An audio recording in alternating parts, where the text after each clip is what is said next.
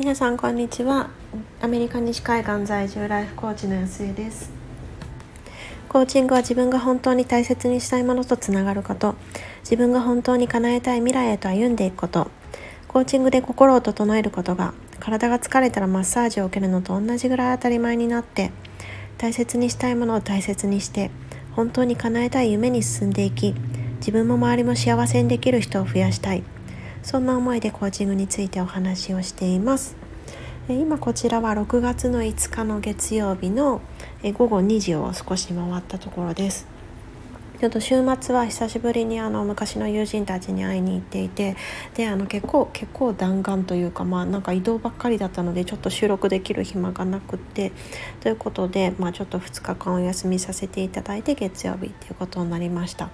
で今日あの朝インスタライブをしてたんですけれどもその時にも言っていたちょっと月の初めのセルフコーチングに絡んでその今月のテーマを設定してみませんか？ということでお話ししてみようと思います。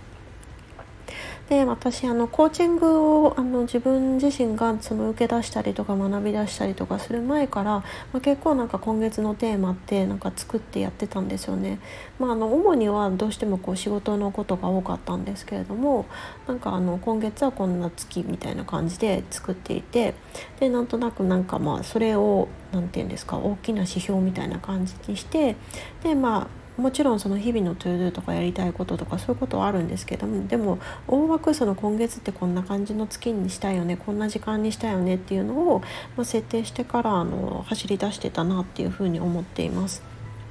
なので、まあ、結構身近なことなんですけれどもちょっとあの自分自身今月からちょっと新しいことを始めたっていうことで、まあ、久しぶりにその挑戦っていうそのテーマを決めてみたいなっていうふうに思いました。でまあもともとそのコーチングで、まあ、挑戦はしていたんですけれどもでもちょっと今回コーチングの枠を超えてそのとあるそのプロジェクトに参加することになってであのそろそろなんかウェブサイトでメンバー写真としてあの載ってくるはずなのでそこができたら、まあ、もうちょっとその部分もシェアさせていただきたいなっていうふうに思ってるんですけれども、まあ、その日本の政府とあとそのシリコンバレーの、まあ、有名なそのあの起業家の女性がいるんですけれどもその人のそのコラボのプロジェクトで、えー、日本女性のその起業するのを育成しましょうっていうようなプロジェクトに参加させていただくことになりました。でもなんか 今でさえ結構パツパツなのに大丈夫かなっていうふうに思ってはいたんですけれども本当になんか偶然の話であの話が舞い込んできてでやっぱりなんかいろいろいろいろいろいろなんか悩んだんですけどでもやっぱりやりたいと思ってであのまああの加わらせ加わらせていただくことになりました。なんかそもそもコーチングを始めた理由ってなんか2つあって、まあ、1つはそのついついその自己責任でしょっていうふうに言われてしまうなんかそんなことを変えたくってもっともっとそのコーチングが当たり前になったらいいなってそれでなんか人の力を借りていいんだってその自分の心でなんかいい大人なんだからっていう風に済まされちゃうんじゃなくってで誰かに力を借りていいし何かこう達成しようっていう風に思った時にその外部のサポート一緒に伴走してくれる人がいるそんなこう力強さがもっともっと普通になったらいいなっていう風に思いがあったのが一つとあとはやっぱり自分が女性っていうこともあるしその小さい時からその女の人なんだからっていうふうに言われるのがすごく嫌だったんですよね。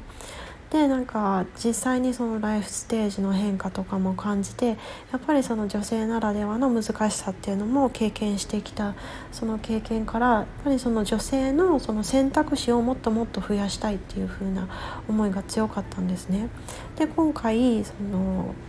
加わらせていただくプロジェクトっていうのはその 2, か2つ目のその女性のの力強さというかこう自分一人でこう立っていけるそんなその力にやっぱりその起業っていう選択肢があるかないかっていうことでかなり違ってくると思うんですよね。私はまあ自分自身もやってみて思ったんですけれどもなんか起業の方がこう楽だとかなんだろうないや別にその大々的なビジネスをしてるわけじゃないけどやっぱりその会社勤めの方が、まあ、あの自由はちょっとないかもしれないけれどもでもその守られている感覚とかその全部こう一から作り上げなくていいそんなこうちょっと何て言うのかな安心感というかそういう誰かに用意してもらえるそんなこう心強さみたいなものもあると思うんですけれどもやっぱり起業して一人でやっていくっていう風になるともう本当に一から全部やらなきゃいけないし、まあ、もちろんその自分が何もしなかったら本当に何もないわけでだからなんかよくその子供との時間が作りたいから起業することにしましたとかいう人がいると思うんですけれどもそれって本当になんか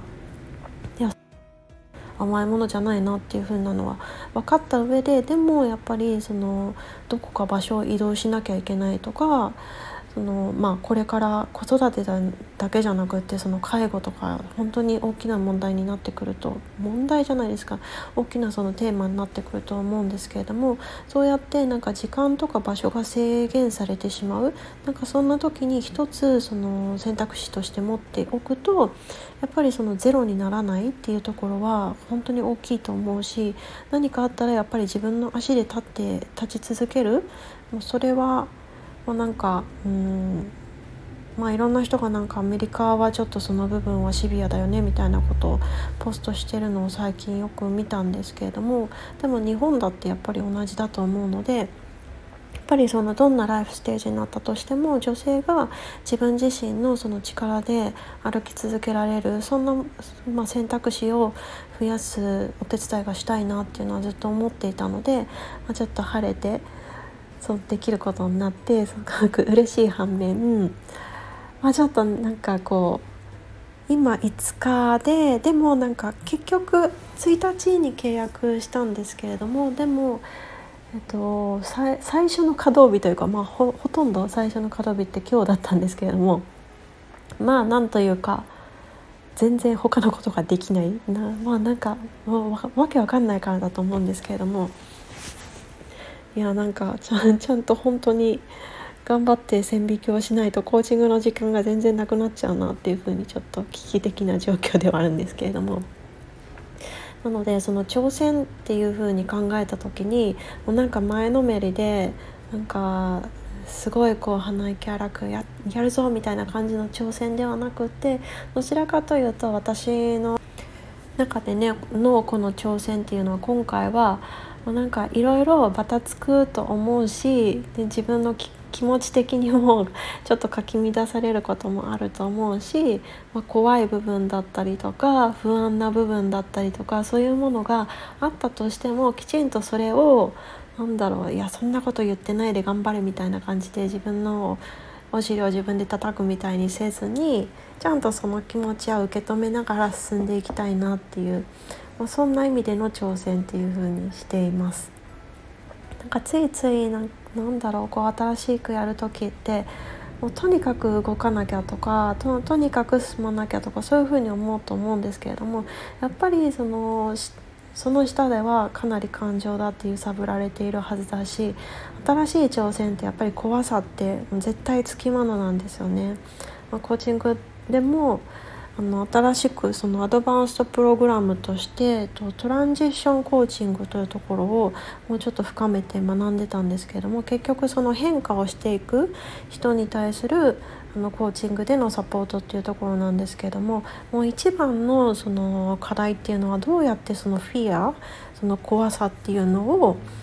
あの乗り越えるじゃないけど、まあ、自分の中でナビゲートしながらマネマネージでもないですね。どうやってそれと共存していくかっていうようなことがやっぱりメインだったんですよね。からもうそれがあるのは当たり前だしだって知らないからこそなんか怖さとか不安とかがあるからまあその部分はそういう意味では多分今が一番不安なんですよね。ってなんかあの朝も話をしてたんですけれども本当何もわからないし権限とかもわかんないし誰に聞いたらいいのかもわかんないしでなんかちょっとしたこう遠慮とかもあるしこんなことこのこんなこう何て言うんですか大物に聞いていいのかなみたいなやつもあるしなんかそういう部分なんだけどでもまあその部分はやっぱりまあ、自分が逆の立場だったら、まあ、そんな別に聞いただけでパッとできるんだったら聞かなきゃ分かんないでしょっていう感じだと思うのでだからそれをやりつつででも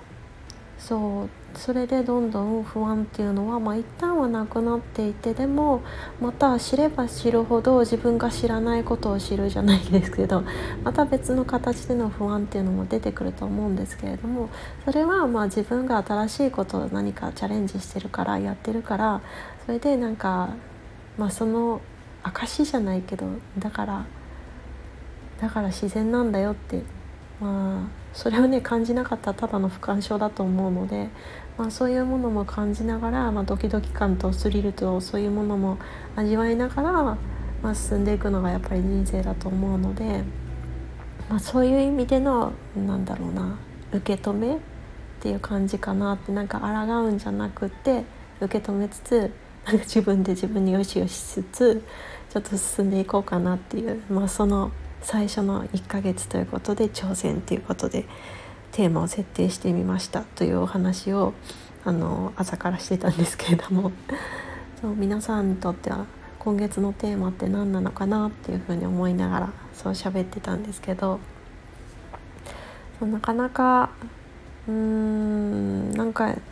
まあ、テーマって言ってもいつも変わり映えしないなとかなんかそんな感じで思ってしまう方が多いかもしれないんですけれどもでもやっぱりなんかどういう時間を過ごしたいかなっていうふうに思うことって自分が何を大事にしたいのかなとかどんな時間を積み上げていきたいって思っているのかなとかそういうその自分の在り方の根本的な部分にやっぱり迫る部分っていうのもあると思うしでそういうのを何にも考えずに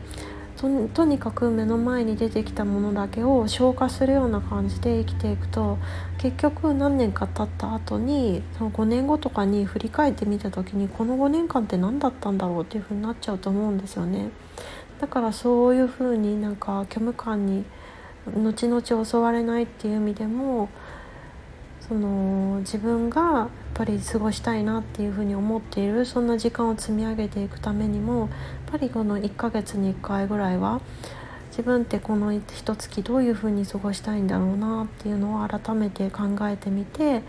今大事にしたいものだったりとかここは譲れないものだったりとかそういうものを考える。